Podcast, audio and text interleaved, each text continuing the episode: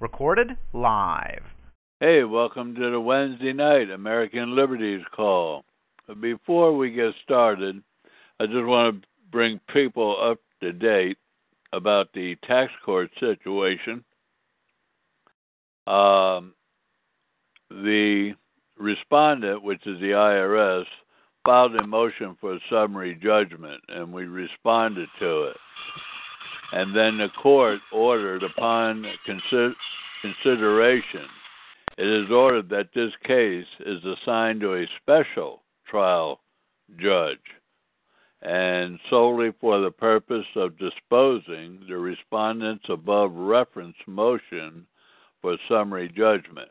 I like that disposing, but that doesn't mean that they're gonna.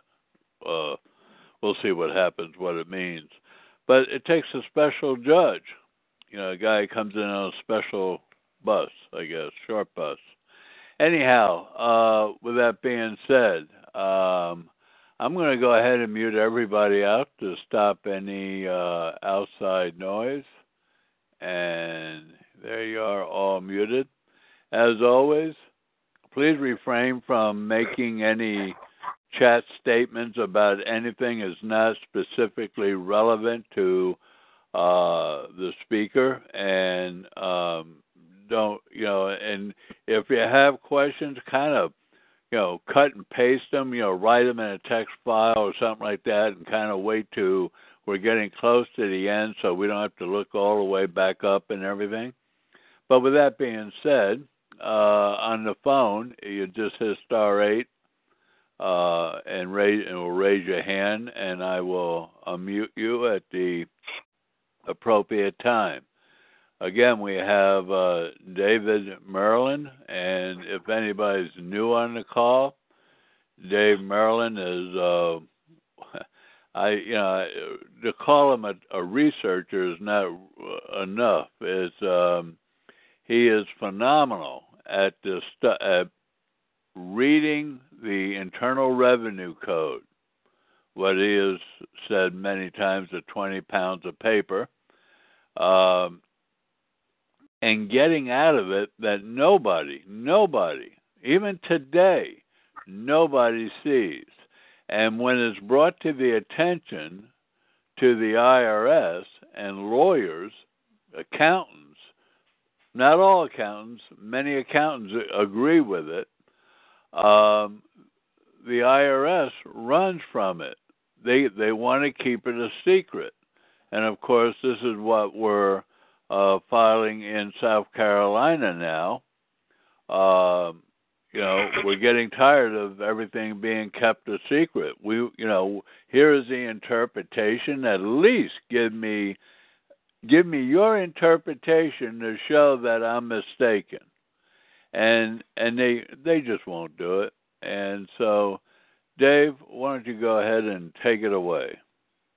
Yeah, hi, Chris. Thanks. And uh, all of that is despite the Taxpayers' Bill of Rights on the IRS's own website. The first clause says uh, taxpayers have the right to know what they need to do to comply with the tax laws. They are entitled to clear explanations of the laws and the IRS procedures in all tax forms, instructions, publications, notices, and correspondence. Horse pucky. You can't have it.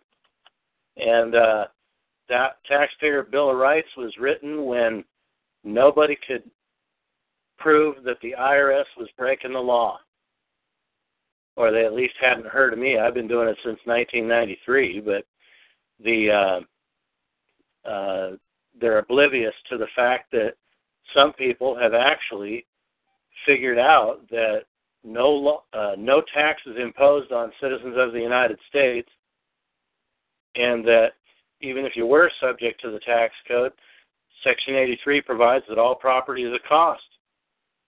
Checkmate. You don't need other arguments.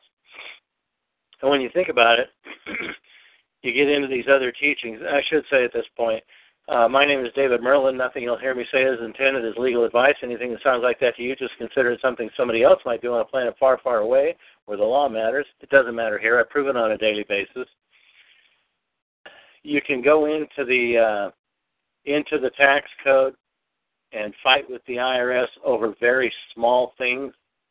Hey, I didn't get a due process hearing. Uh, hey, you didn't issue that notice of deficiency before you levied my paycheck. Um, the statute of limitations has passed on uh, prosecution for that particular year because I filed the tax return that year. And you can fight over these little procedural points, the finer points. When Chris said that uh, I, I can read tax statutes, it immediately struck me that there's very few that I re- even have to read. But to find those several statutes, I had to read literally hundreds of tax statutes.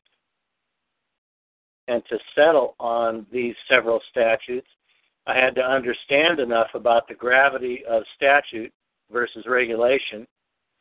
I had to understand enough about how regulations can't deviate from statute, and I had to understand enough about IRS procedures and how they contradict statute to arrive at my conclusions that there are a couple of key arguments that you have to argue first. They're the biggest, the baddest, uh, the weightiest, if you will, arguments against what the IRS says is its authority. And so you don't hear me discussing the finer points of little things the IRS has to do, little things that you can't do, little things that you can do.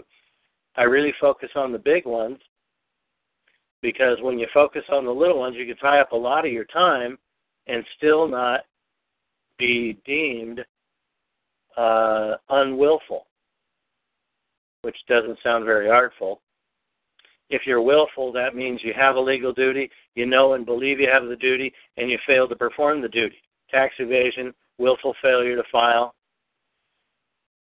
But if you understand a couple of arguments, the big ones, the biggest arguments, you don't need to uh, to really spread yourself thinly over a whole bunch of different arguments about what they can and can't do, when they can do it, when they can't do it. uh, you concentrate more on whether or not they have the authority to even speak to you. And of course, that's a much bigger argument than, oh, you're, it's too late, you can't file that notice on me.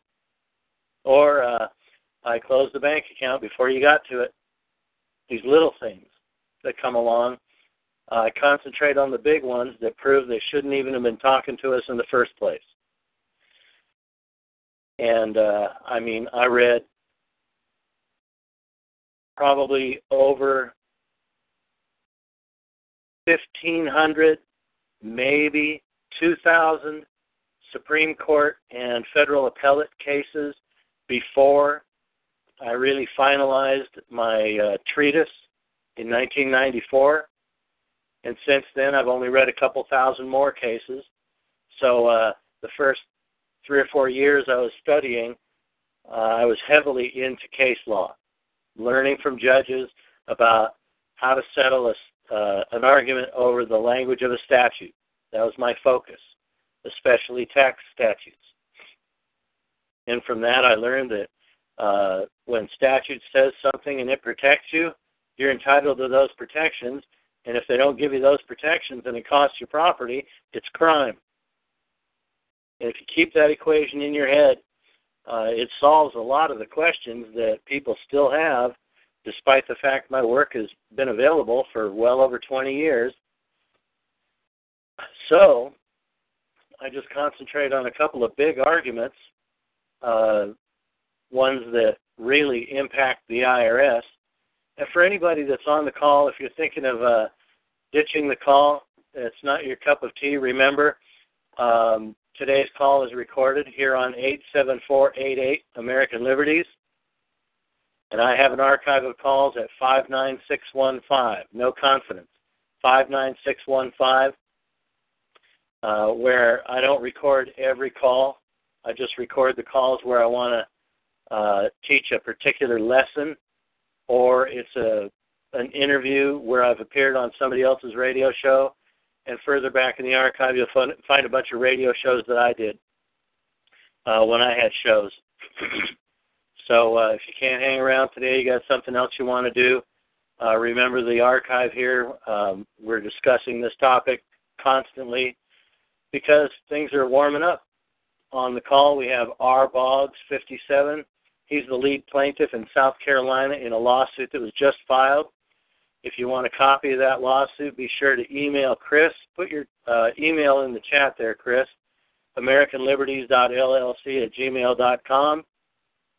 And uh, you can email Chris, and he'll send you out a copy of the South Carolina First Amended Complaint to show you the uh, the way the IRS is being sued.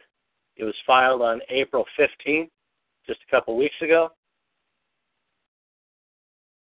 and its main thrust is at the fact that the government refuses to put on record its own interpretation of Section 83 after ruling in several appellate cases in um, the uh, uh, tax court and the IRS assistant chief counsel. All of them say that Section 83 explains how to tax compensation.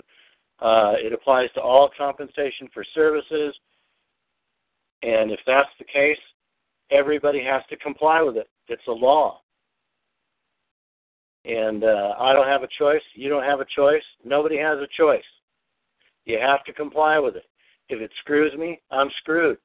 But if it protects me, I want those protections.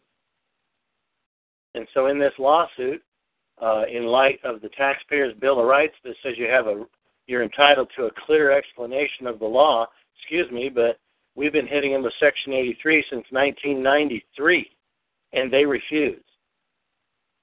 Only in one case did they articulate a reason why, in their assessment, uh, Section 83 does not operate to include all property in cost. they said you didn't buy your labor before you sold your labor, and so you don't have a cost in your labor. We can't consider it cost because you didn't buy it before you sold it and the um, the challenge is under a particular regulation under Section 83. 83 says only the excess over the amount paid is gross income, and the uh, amount paid is defined as the value of any money or property. Where's your authority to exclude labor from the term any money or property? They don't have a law that allows them to do that. So all property is cost under Section 83, but labor is not cost under this policy where they say you didn't buy your labor before you sold it. But as you'll see on wevgov.com, on the federal income taxation page, the bottom third of the page is about tax code section 83. And you'll see a boatload of federal appellate case law district court decisions, and Supreme Court decisions that say when the law says any, it means everything. Any is all inclusive. So in the 90s, I didn't have a host of case law to that effect. I didn't feel I needed to teach the government how to read the term any. But now I do, and the only way they escaped Section 83 in the past was to say we exclude labor from cost because you didn't buy your labor before you sold it. And the challenge was, where's your authority to exclude labor from any money or property? They would never identify a regulation or statute that allows for that, and they'd penalize people for asking. It's the only way the government found uh, to escape Section 83's uh, plain language. And now I have all that case law that shows the only way out for them was a false way. They have to misinterpret the term any property to dispose of the argument. Checkmate. And they can't even talk about whether or not Regulation 26 CFR 1.1 1 deviates from Section 1 of the tax code. Section 1 is the graduated income tax which doesn't mention anybody's citizenship, and yet the regulation written to implement it said citizens of the United States owe this tax. You can't do that. The 16th Amendment says Congress can collect this tax. It has to be a statute. The whole of section number one of the tax code is on the federal income taxation page of wevgov.com. And you'll see in that statute capital gains, married individual filing jointly, separately, head of household, surviving spouse, single individual, trusts, and nowhere does it mention anybody's citizenship. And the regulation does. And so you can't do that. That's the argument. That the uh, the tax is imposed by a regulation only. It deviates from statute. And so all this was thrown against the wall in the South Dakota lawsuit filed May 15th, uh, May 20th of last year. And uh, it was dismissed as predicted. They'll always find a reason. You can't have review. So I simplified the claims and only raised three claims instead of eight, and a new suit was filed in South Carolina. So uh, now it's a matter of uh, they keep the law secret when they said we're entitled to a clear explanation of the law. There. I'm not arguing statute. I'm not arguing labor is property. I'm arguing that because they keep the law secret, I can't file a tax return under penalties of perjury, and so they're going to penalize me.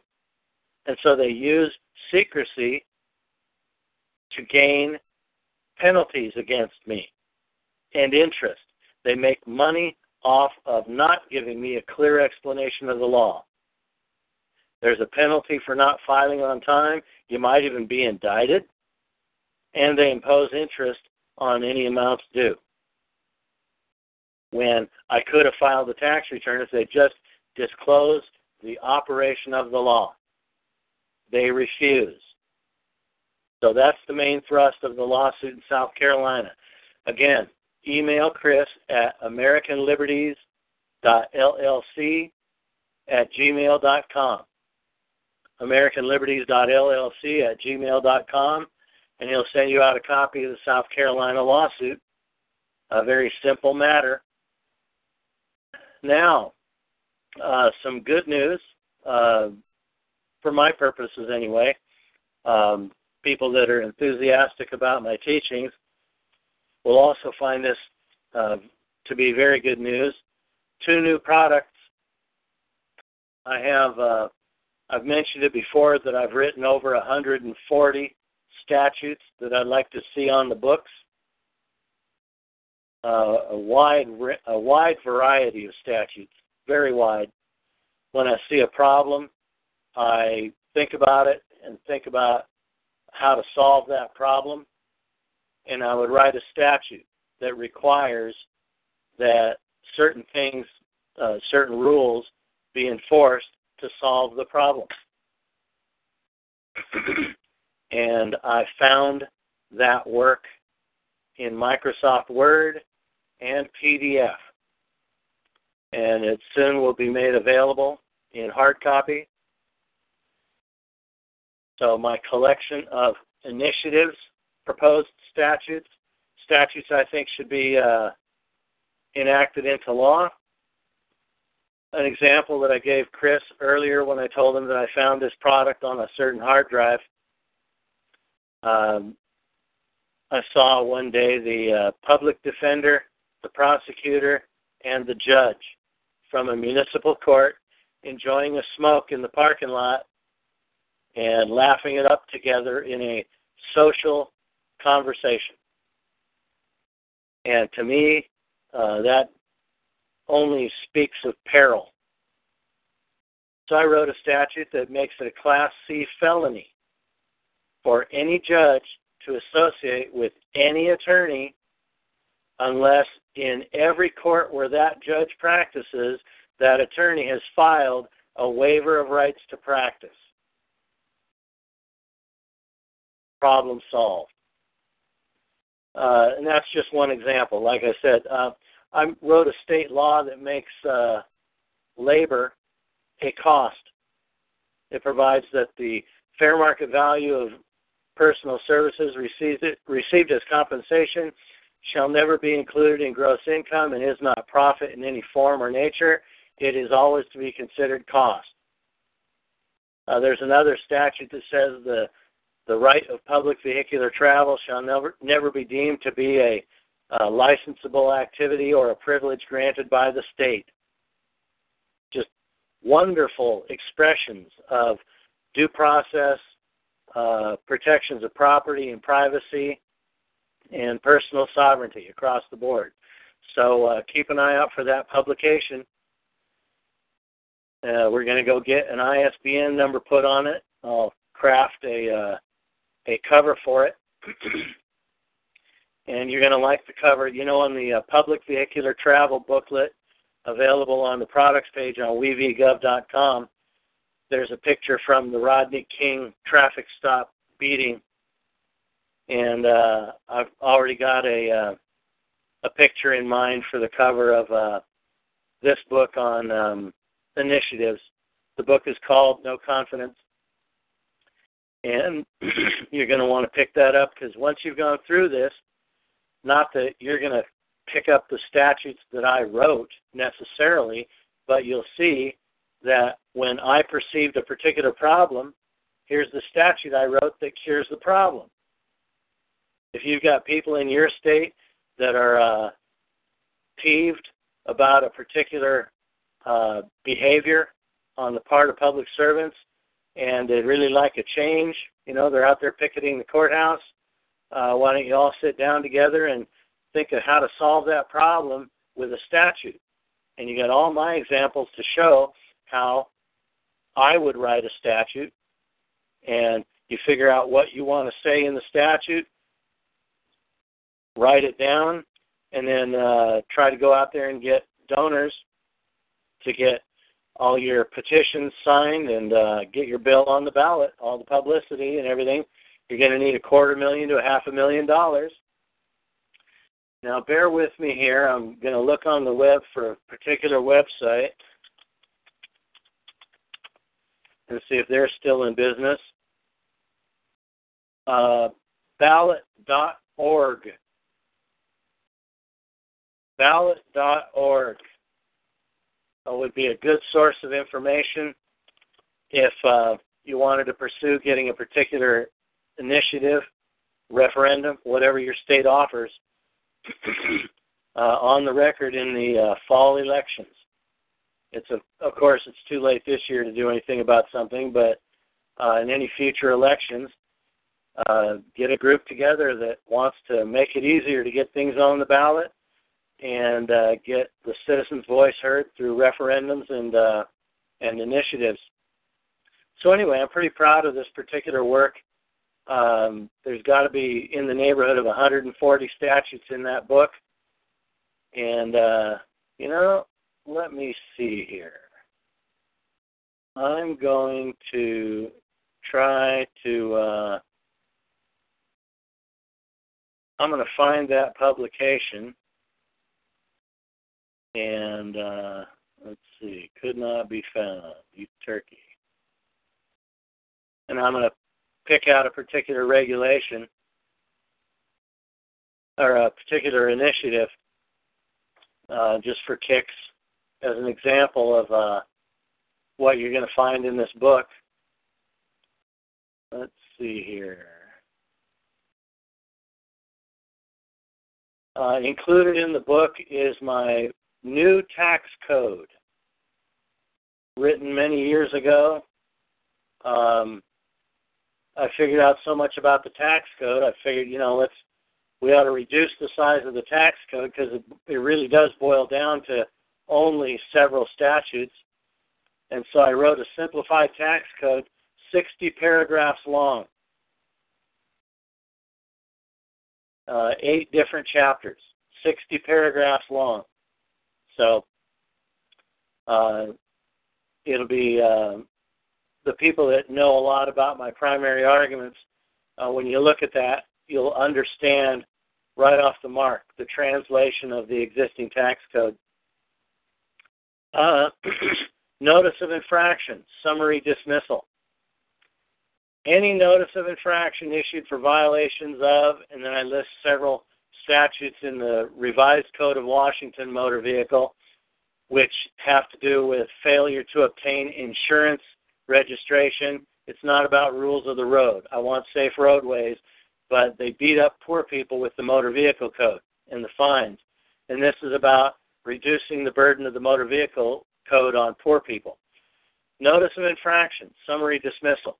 Any notice of infraction issued for these violations shall be dismissed with prejudice if, within 15 days of the issuance of such a notice of infraction, excluding Saturdays, Sundays, and holidays, the party defendant thereto furnishes competent proof to the reviewing court that the grounds for the issuance of the notice of infraction no longer exist. Wow. So if within 15 days you prove that you got insurance or that you got registration or went and got a driver's license and you provide proof to the court, summary dismissal. You don't even have they have to dismiss. uh, deferred sentencing shall not be available for those violations. You either can prove that you satisfied the requirements and you can't get a deferred prosecution, but you got two weeks to fix the, fix the problem. Let's see here. I'm going to try to find a, a short statute. The first one in the book, the very first one, is a statute, an initiative that makes it way easier to get initiatives on the ballot. It's a tough process to get an initiative on the ballot, and the first uh, initiative in the book says that uh, one high school in every county shall put aside one weekend per year for an initiatives mall where everybody that has an initiative can set up a booth in the gymnasium and all the parents know that they can come everybody in the community knows they can go to the high school and they can see all of the initiatives that are going to be on the ballot all in one place they can sign their petitions there in one place instead of having to go to the right grocery store that happens to have a stack of the petitions on the counter whatever it's not always possible to find somebody that has a petition you can sign to help the thing get on the ballot um, Let's see. Defective complaint or information, summary dismissal. Every civil notice of infraction or criminal complaint or information issued or filed for misdemeanor or lesser offenses under the Motor Vehicle Code, which is deemed to be defective in a degree which requires amendment in any way, shall be summarily and expeditiously dismissed with prejudice. Any violation of this section constitutes an act of official misconduct as defined by 9A.80.010 and shall be actionable. That's a gross misdemeanor, official misconduct on the part of the judge. So I throw my weight around with the uh, with the criminal code in these statutes. Vehicle impound limitations. Driving a motor vehicle without a valid operator's license and without acceptable identification as defined by a certain state law for the purposes of this title shall constitute a civil infraction for which a notice of infraction shall issue. Accordingly, 46.55.113 parentheses 7, which provides for impound authority under such circumstance, is hereby repealed. Meaning they can't impo- they can't impound your car for driving without a license uh, any and all provisions in conflict herewith are hereby repealed only to such extent. What extent? The extent to which they are in conflict with that brand new initiative. Uh, this one I like.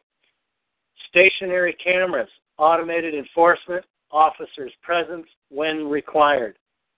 And it doesn't abolish altogether the red light cameras but it limits the number of cameras that a municipality can put into action. They can't employ more than six cameras in the entire county or the entire city, whatever.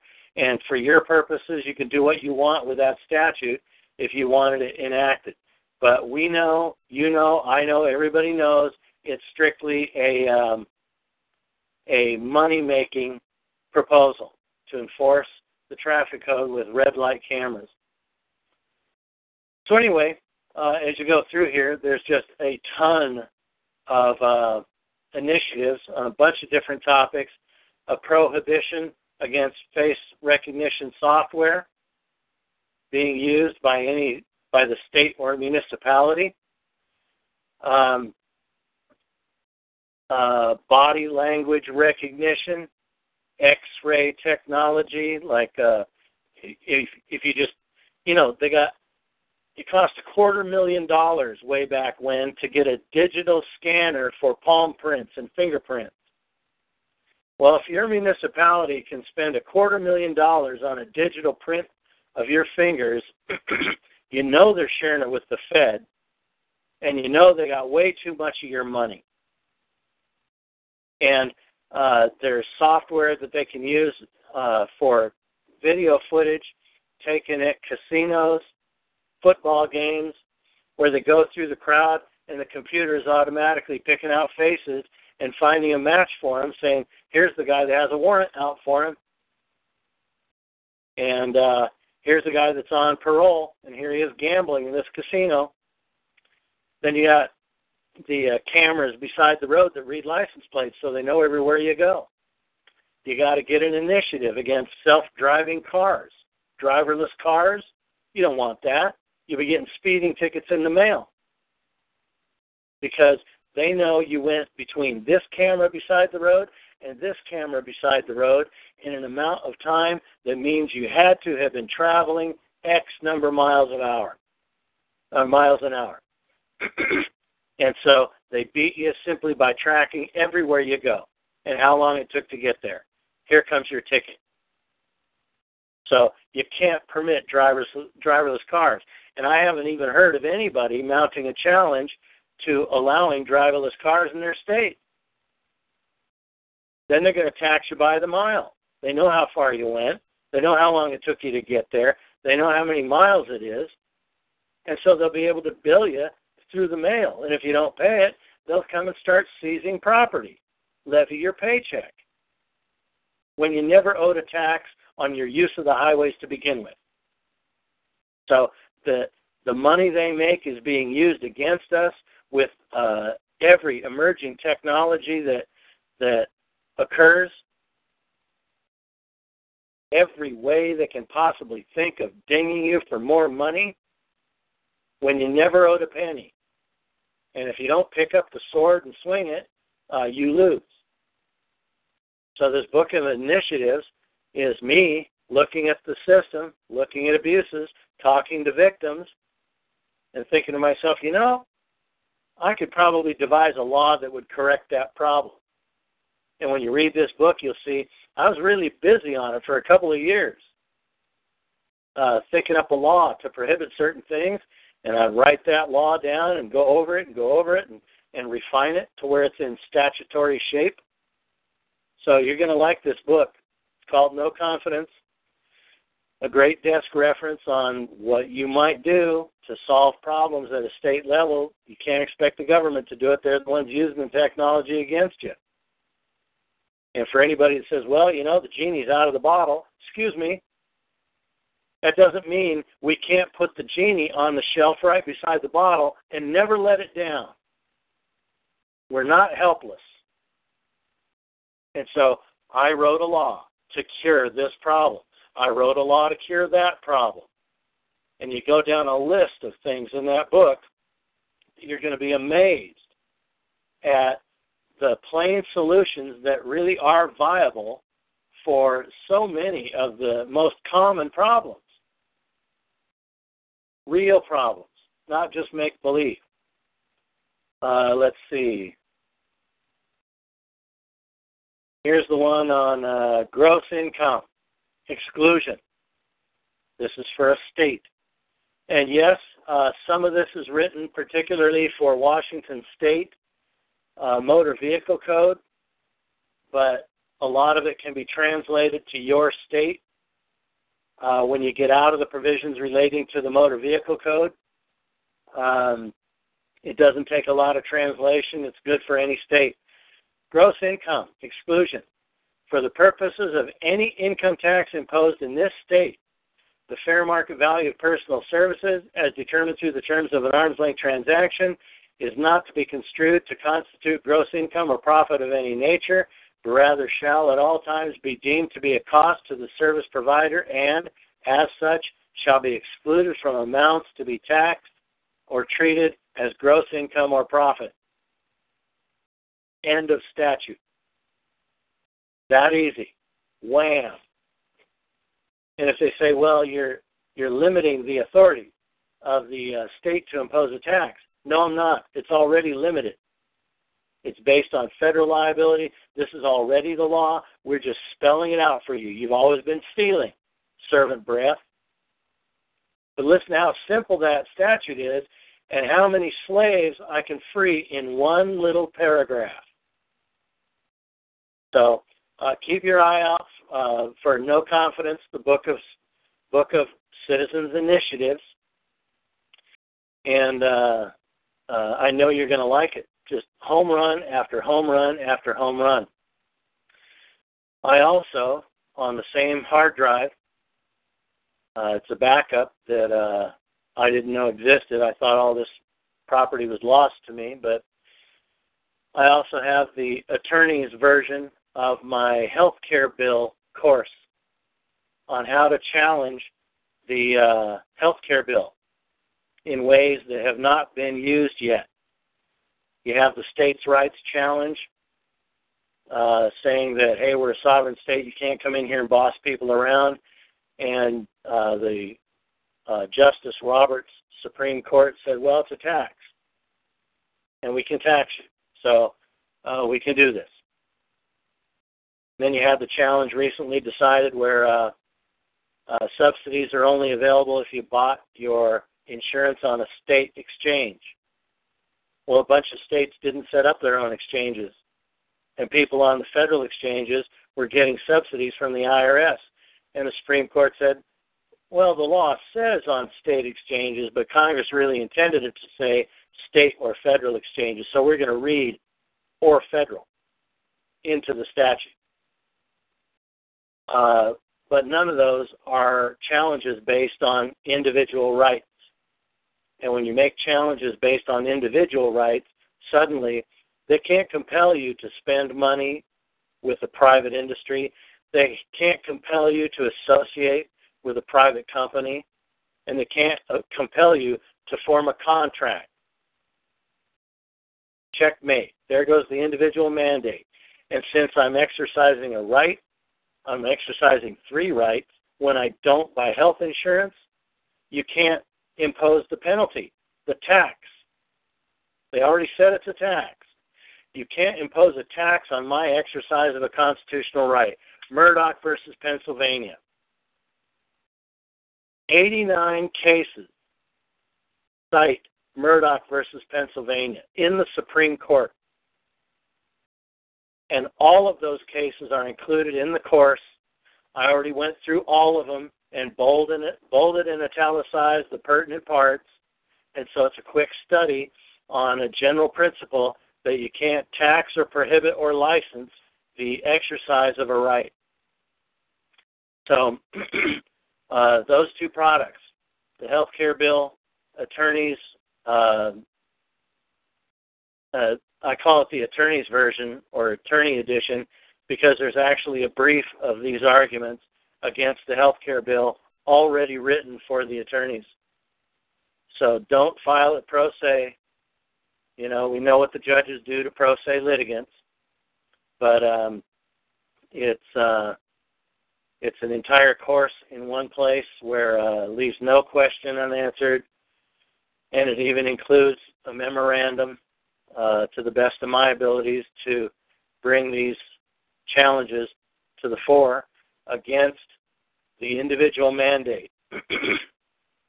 now, also in the health care bill, uh, if you make, and I don't know what the final form of this statute was, I've seen a couple different versions of it, but something to the tune of if you make $200,000 in gross income, or as a couple, if you make 400,000 in gross income in a particular year, you owe a 5% excise tax, an additional Obama tax.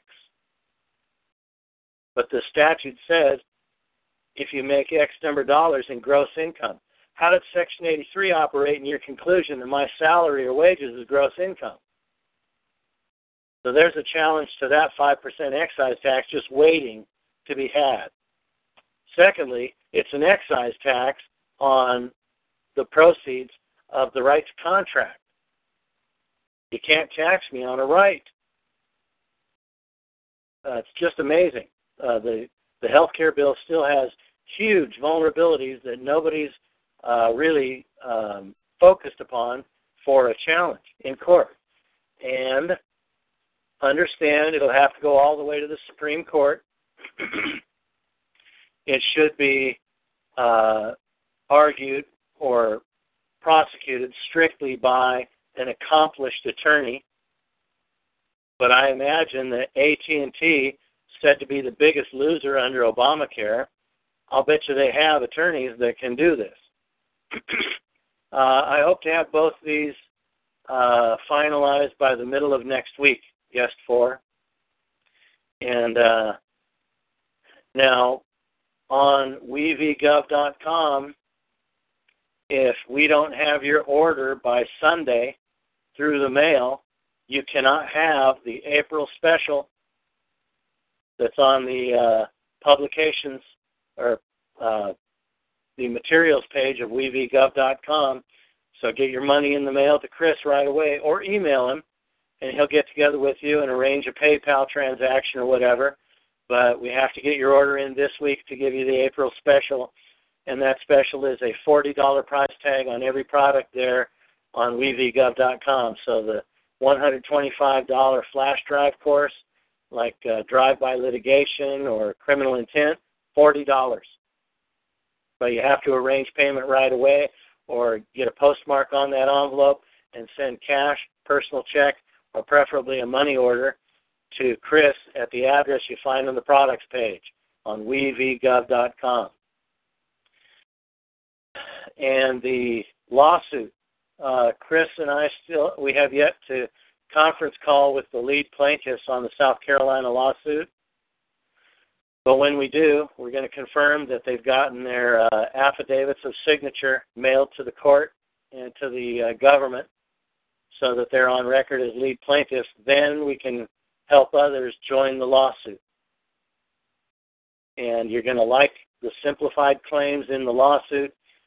If you want a copy of the lawsuit, email Chris at AmericanLiberties.llc at gmail.com, and he'll send you a PDF uh, right off of the court's records. You'll see the court time and date stamp at the top of the page with a case number on every page comes right off of the courts database, and you'll see uh, how really a very simple, basic lawsuit can really cause a lot of problems. I really like the way these claims are stated and uh, the direction of focus for the uh, the plaintiffs in the lawsuit. Well, Chris, let's open it up for question and answer. Okay. Does anybody have a see? There's been some question. Okay, uh, okay, all questions been answered on the chat, and anybody on the phone, just raise your hand, star eight, and I will unmute you. How many courses are there in total? Many. just go to wevgov dot com and you'll see what's there and stay tuned for what's coming. I can't give you a count right off the right off the cap. Um okay, any other questions, comments or statements? Uh, for guest four, you sound like somebody that's new to the call. Am I right? Guest four?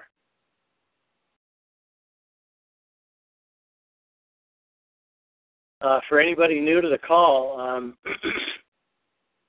okay, uh, I have a very particular history uh, regarding what I've studied and what I teach. And the the main focal point has been on remedy. I'm not going to tell you a bunch of stuff you don't need to know. I'm not going to tell you a bunch of the finer points of the uh, rules of evidence or court rules. Man, all that stuff. There's a whole. There's a million little things to know. There's a few enormous things that once you know them, you'll find a lot of times you don't get bogged down in the little stuff because the government doesn't want to talk to you anymore. And that's uh, that's progress. Guest 22, you email Chris, get his email address. Um, and uh, these courses are beamed at uh, making you a monster. The people that I've seen pick up my work and use it, really use it, are the people that have the best things to say about their encounters with government. Uh, the abuses of enforcement that are so typically encountered really anytime you deal with a cop, a state taxing agent, or an IRS agent, county sheriffs, the most frequent of contact uh, can be really kept to a minimum, or how abrasive or accusatory the public servant wants to be toward you. And that's what I focus on is getting you away from the public servant without having to pay a fine or file a form, whatever you can do to limit your interactions with government. A cop pulled me over one day. I avoided the cop. I'll be honest. I drove through an intersection, uh, which is pretty far out in farm country, and I noticed as I went through the intersection, it was a two-way stop. The road on the right and the road on the left had to stop for the highway that I was on. And I looked to the right, and up this road toward me on the right hand side was a county sheriff. And so uh, he had his blinker on. And so up the road a couple miles, I took a left hand turn up a wooded driveway. And I waited five minutes, came back down onto the road, and went on my way. And here he was up the road waiting for me and pulled me over and uh, he comes up to the window of the car. I said, Is something wrong, officer? He goes, Yeah, you avoided me.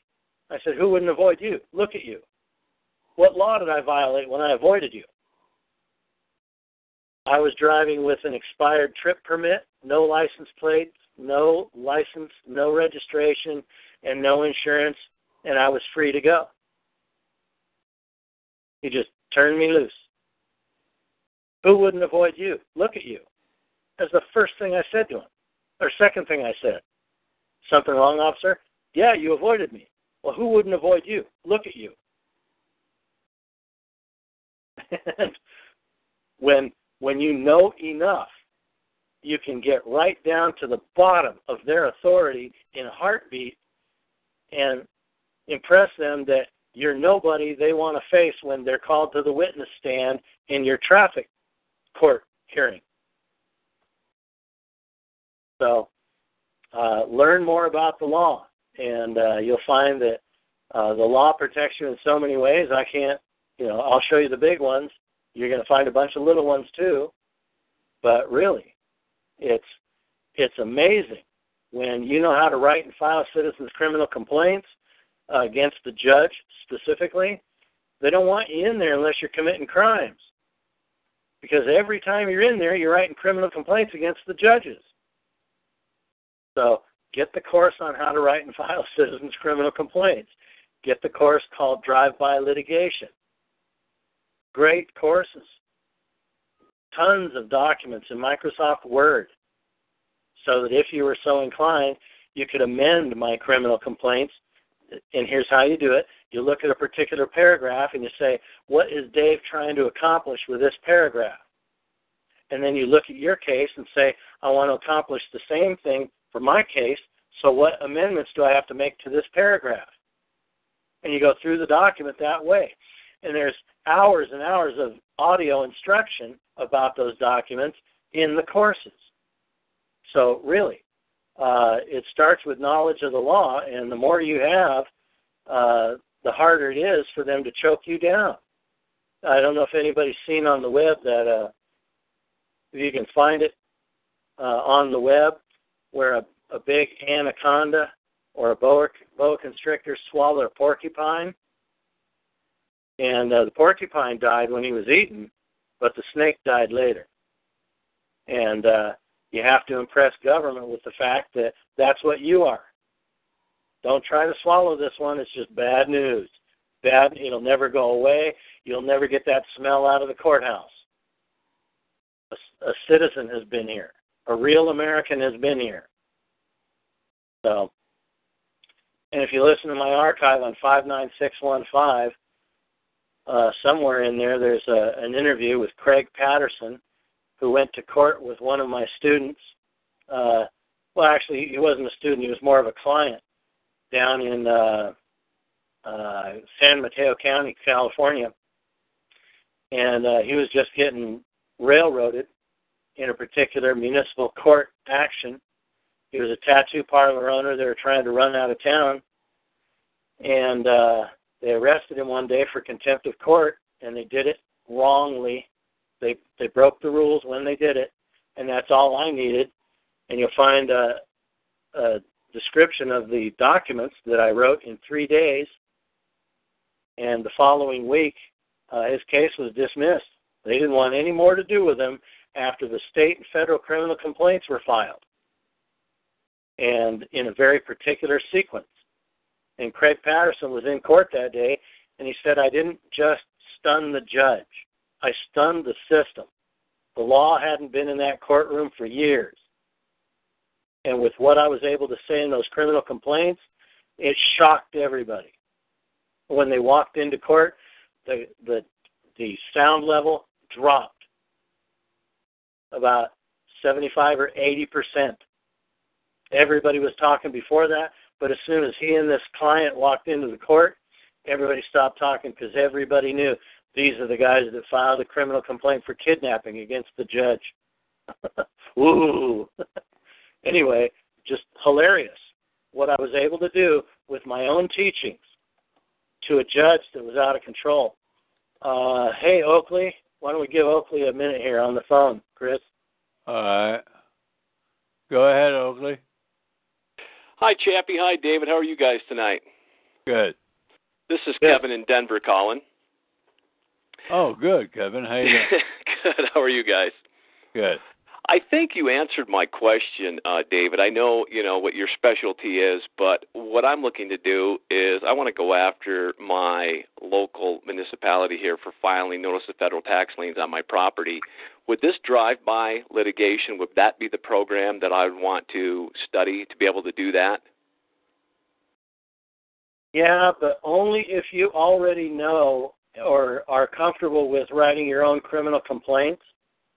I'm So not. if I if I were you, I'd get the course on how to write and file citizens criminal complaints and the drive-by litigation course. Now, in the drive-by litigation course, one of the lessons is called Denver police brutality. And- How ironic. Uh, well, and for that client, uh, there were already several criminal complaints that I wrote for that guy in his Denver trial, and it already cites a whole bunch of different Denver statutes.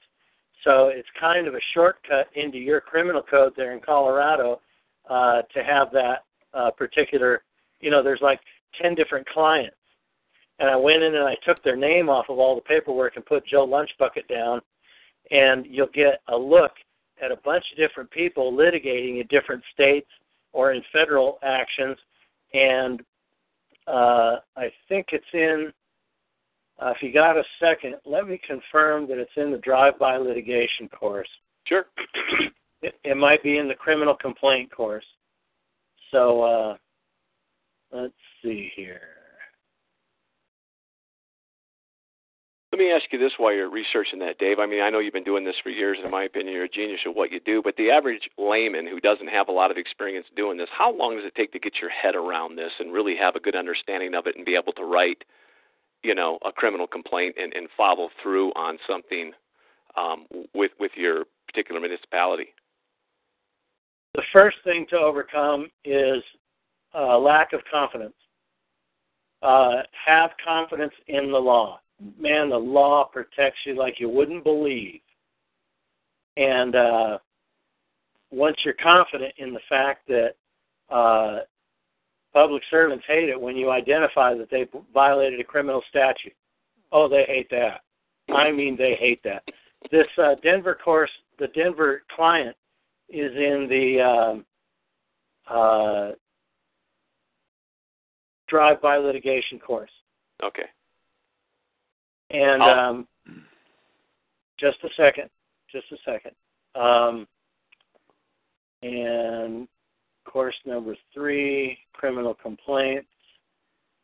Um, when they know all you're looking for is a violation of the criminal code, they don't want anybody looking at them through that prism. They hate that. It's it's one thing to sit there and uh, and the cop knows that you don't know the law well enough to tell that he's breaking the law in 99% of the ways he breaks the law. But when you can identify all the ways they break the law and the laws that they violate when they when they break their own protocol, that's when they really don't want you around. And uh, I could tell for years in a particular town I lived in that somebody had told the cops, "Leave me alone." They knew I was driving without registration, insurance, or a license or license plate for years. And it was because I filed criminal complaints against judges every time I went into court. Uh, you can't, you don't know what the prosecutor's job is until you know what the cop's judge uh, job is, and you don't know whether the prosecutor is being protected by the judge until you know the judge's job. But once you know the judge's job, you're not going to waste time on the cop and the prosecutor. The first person I want in trouble is the judge. They hate that. And so I climb the ladder to get the judge at the top of the ladder first. That's the one I really want to get in trouble. And when you when you snipe at them like that, they don't want you in court. And uh, it's it's nothing tricky. It's just knowledge.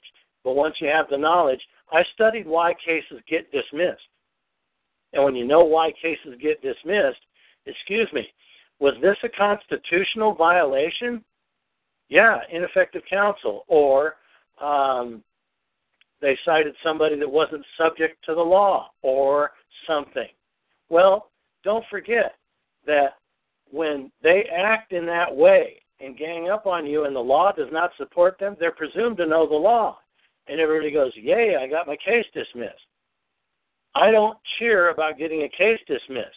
I want to file a criminal complaint for the criminal stats, the crimes that were committed in their pursuit of the wrongful conviction. That's what really rings the bell. Because you, the prosecutor walks away going, well, the case was dismissed. So what? I'll get the next guy. But if you file criminal complaints, the prosecutor's walking away saying, I need a martini. and that's a vic- that's a victory. So the learning curve first, you have to be confident in the law. If you look at why cases get dismissed, then you know that if a case is going a certain way, keep pushing the case in that direction to where dismissal is assured. But if they know it should be dismissed and they don't do it, never forget the next question you ask is which crimes did they commit? And you go and you file a criminal complaint for those crimes. Their their conduct after they face a criminal complaint is going to convince you that you're doing the right thing. I didn't get any respect until I started filing criminal complaints against public servants. But as soon as I did, it was different for me in court. They didn't want to see me, didn't want to talk to me, and left me alone for the little stuff. So now, uh, confidence in the confidence in the law first, and an understanding that there are cases that get dismissed. Most of them are handled by attorneys. It's hard to find a pro se litigant getting a case dismissed.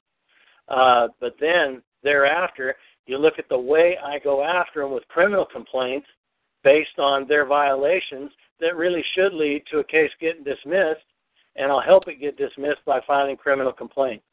Go ahead. Well, you know, you hear a lot of things on, you know, people talking nowadays, and they'll say, well, when you, and I, I get where you're going, you're following the law, so, but you hear, well, you're just a paper terrorist following, filing all these documents with us, and on and on.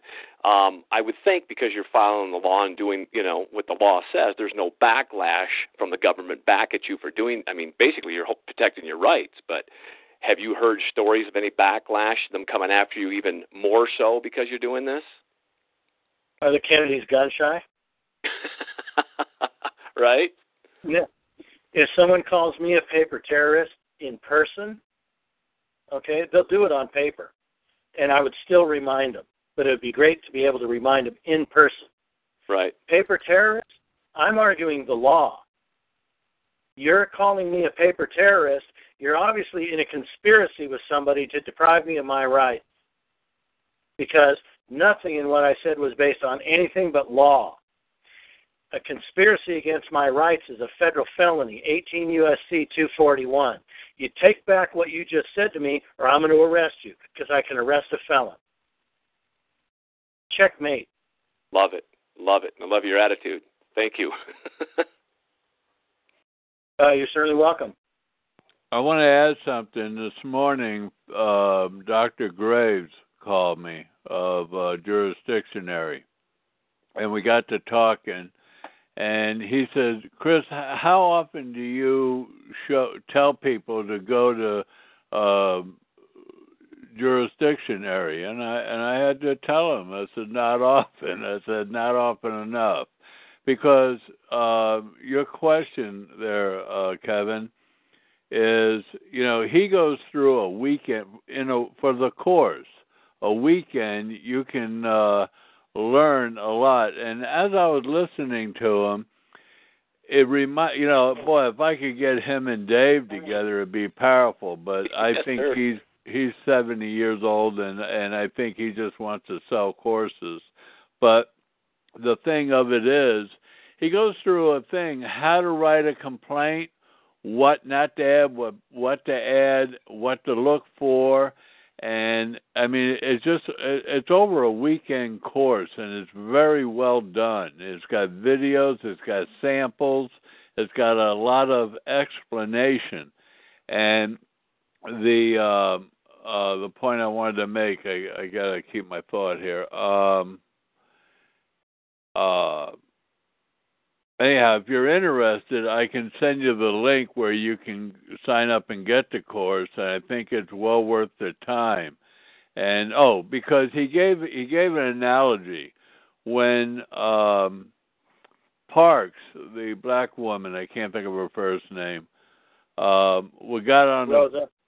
The, uh, Rosa Parks got on the bus, and he said, you know, and and I said I have to admire her. He says, "Well, you can admire her, but I admire the one who wrote the law because he was straight on point. He was very specific, and he, and almost sounded like I was talking to Dave. I mean, you know, and and and and he said he went into the court and and he argued the the law uh precisely. Now change that to Roe versus Wade if, you go in the middle half about the decision, the Supreme Court even said that the court did not have to go this way, but because they argued this way, this is you know this is the way our, we're going to find this.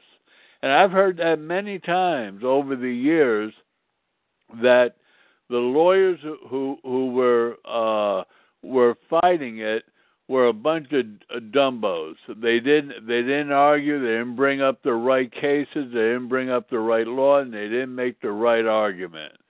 So the point being, stay focused on the statutes, find the law that they're uh, that they're committing, you know, the the the the law that that they're violating the statutes on, because uh, as I've said many times before I can prove what they can't prove, and I can prove it.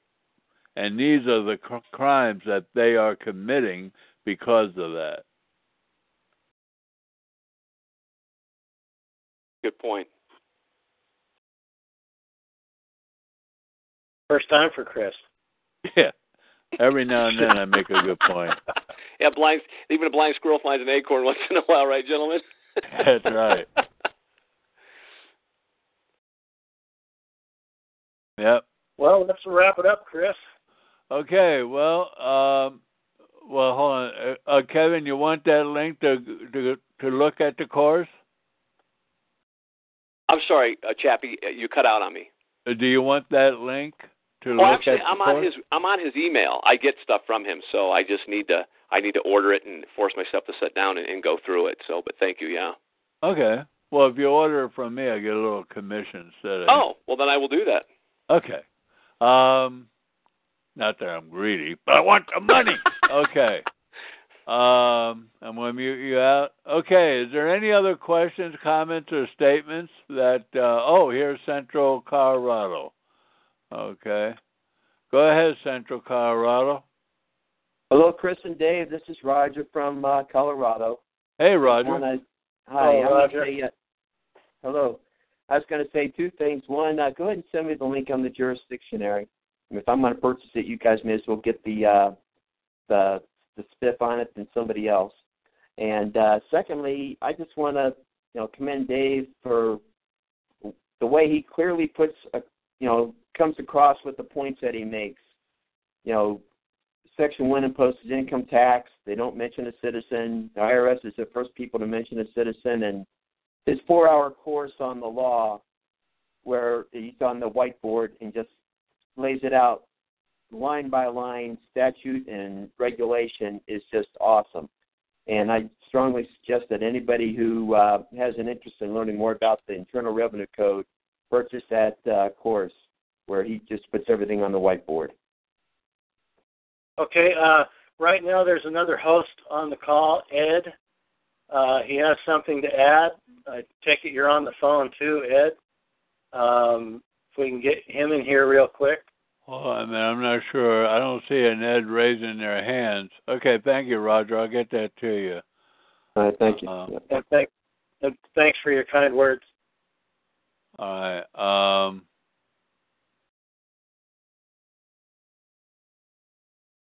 no, I don't see him on the phone.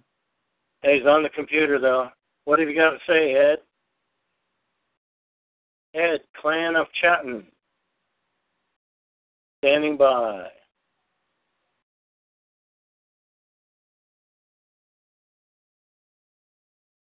Oh, I see him on there. Yeah, he's on the computer. Ed, if you can get on the phone, I can unmute you.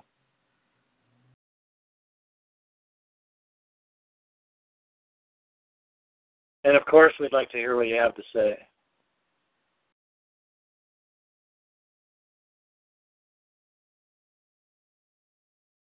Yeah, so uh, my focus in these in these courses is on making the public servants as uncomfortable as possible if you're innocent. I really don't have much for guilty people. Um, there's plenty of innocent people to help that I've never really had to deviate from helping innocent people to, you know, keep the lights on. But I'll tell you what, for the stunts that government pulls so commonly, man, if you're innocent, you got all kinds of remedy, all kinds of things you could do to them. If they're after you for something and you're innocent and they know you're innocent, how is it not a uh, conspiracy against your rights? That's a federal felony, 18 U.S.C. 241. As soon as they do something like that, they're all subject to citizen's arrest. Go to the citizen's arrest page on wevgov.com and all that great case law on the right to arrest a felon. It's probably in your uh, in your state law as well. So uh, just observe that uh, there are a lot of tools laying all around you, just waiting for you to to understand that there's a handle right here. If I pull that handle, a public servant falls through the chute down into the shark tank, and you learn how to operate those handles, and uh, uh, that's what I do. Okay, here's Ed. Let me bring him in. Okay, go ahead, Ed. Hello, Chappie. Hello, everybody. How are you guys? doing? Hi, Ed. I don't have much time to talk because I got my own program coming up. But uh, I just wanted to drop this on you because there's a lot of folks in the call, and I know that a lot of the things that we do, a lot of times, are very confusing to a lot of folks. And if they want the shortcut to get to the the victory, okay, there is a way to do that. The attorneys have left uh, one hole, and it's something they had to do in order to do what they do. There's no way they can get around it because they have to represent everybody in order to make money, and that's the the key thing. So the way that you can win your case, especially in those cases that are all commercial now. I'm talking about not not common law crimes, but commercial crimes. I don't care if it's drugs. I don't care what it is, whatever it is.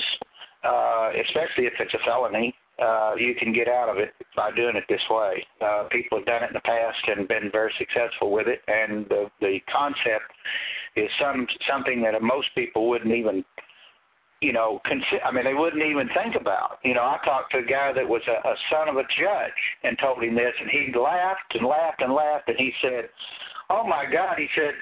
He said, "I never have thought of that in my life." And he said, "I'm a I'm a son of a judge." He said, "I should have thought of that a long time ago." But see, it's so blatant; it's right in our face, and we don't see it.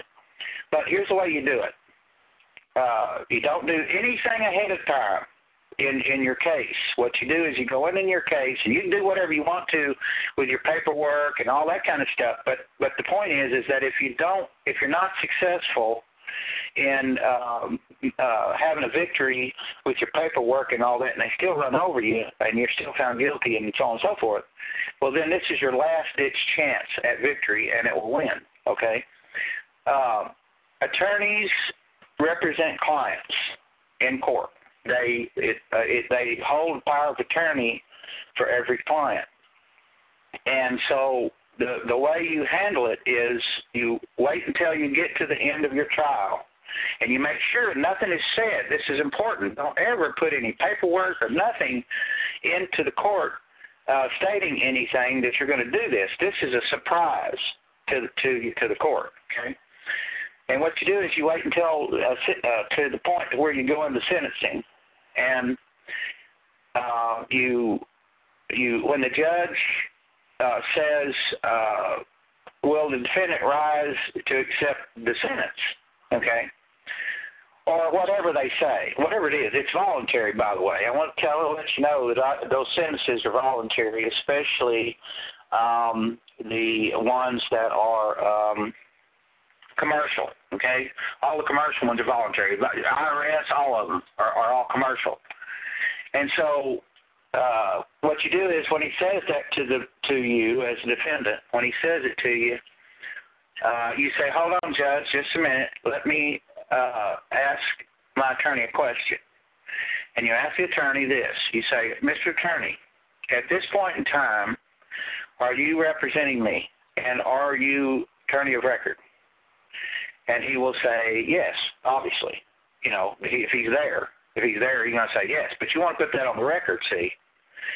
And then right after you do that, you can either you can write you up a paper to this effect and file it with the court if you want to, but you don't file it until you don't give it to the judge or put it in the record until you do it.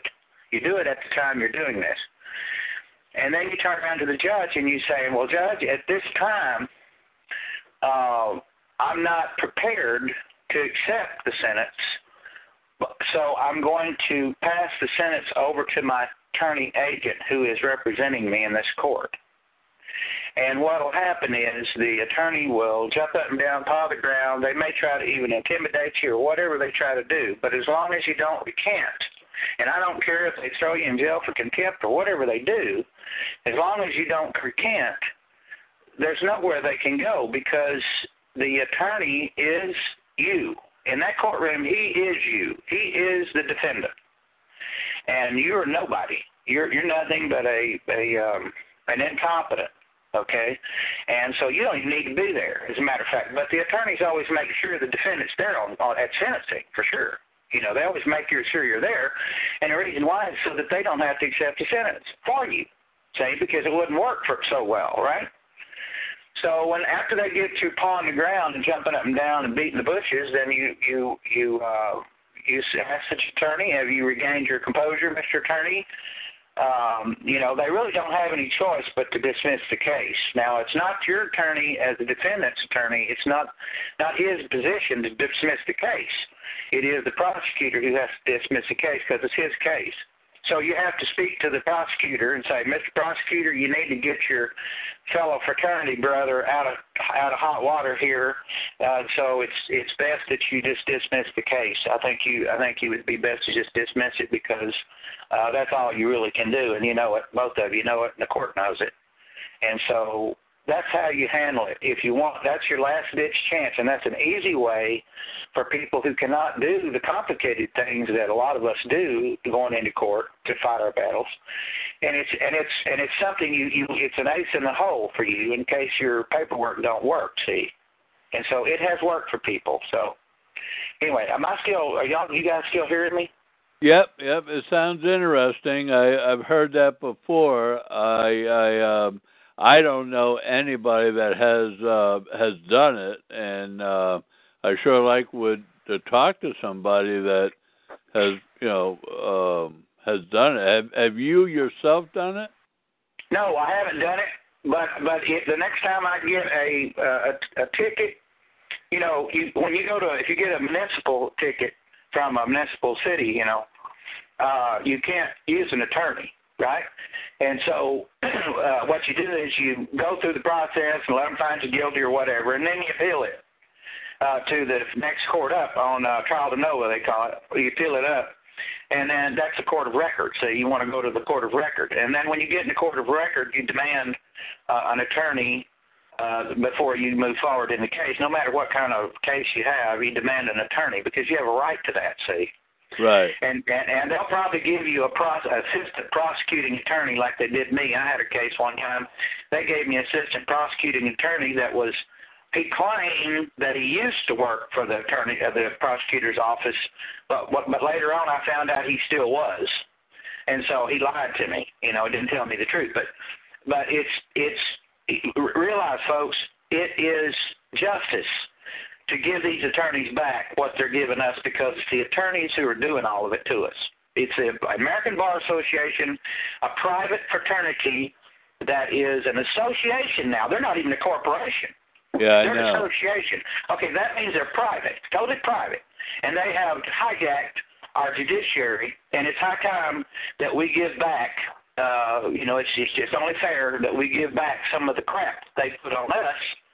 And so Make sure, though, this is important. Make sure you don't tell anybody you're going to do this until sentencing, because if you put some kind of paperwork in there that you're going to do it, the attorney will drop you like a hot potato and leave you standing, you know, holding your your your tallywhacker. You know, Yeah. you'll have to take the sentence, right? You don't Yeah. want to do that. You don't do that Well- ahead of time. You don't tell anybody. Well, the only thing I the you know I don't know to agree or disagree, but I do know this: if you Mhm. go through a whole court case and you're there at the sentencing, you got Uh-huh. nothing to lose to try it. Exactly. That's what I'm Yeah. trying to tell people. It is a last ditch chance. If your paperwork does not work, or let's say you're too you're it's uh you're you're not up on the law very well and can't do it like some of us can. I mean I could I could go in myself and probably win my case all every time. Excuse me. You know, on other matters, I wouldn't have to worry about that. But just in case something Yeah. doesn't work out, then you've got that as an ace in the hole. And and let me tell you, the concept is absolutely 100% solid. If you'll go read anything about uh, power of attorney, go read the the, the background uh, information on power of attorney. Power of attorney is he's an agent that you can, and you're the beneficiary now. Remember that. If you've got him as a of attorney, you're the beneficiary of the whole thing. And Yeah. so, so you can, you have the power as a beneficiary to tell that attorney what you want him to do. I mean, you've heard that before. That the attorney, I even had, I even had that, that uh, uh, uh, DA attorney when I went in the first time to meet him, he said, Mr. Fife, he said, first, the only question I got to ask you is, uh, what would you like to do with this case?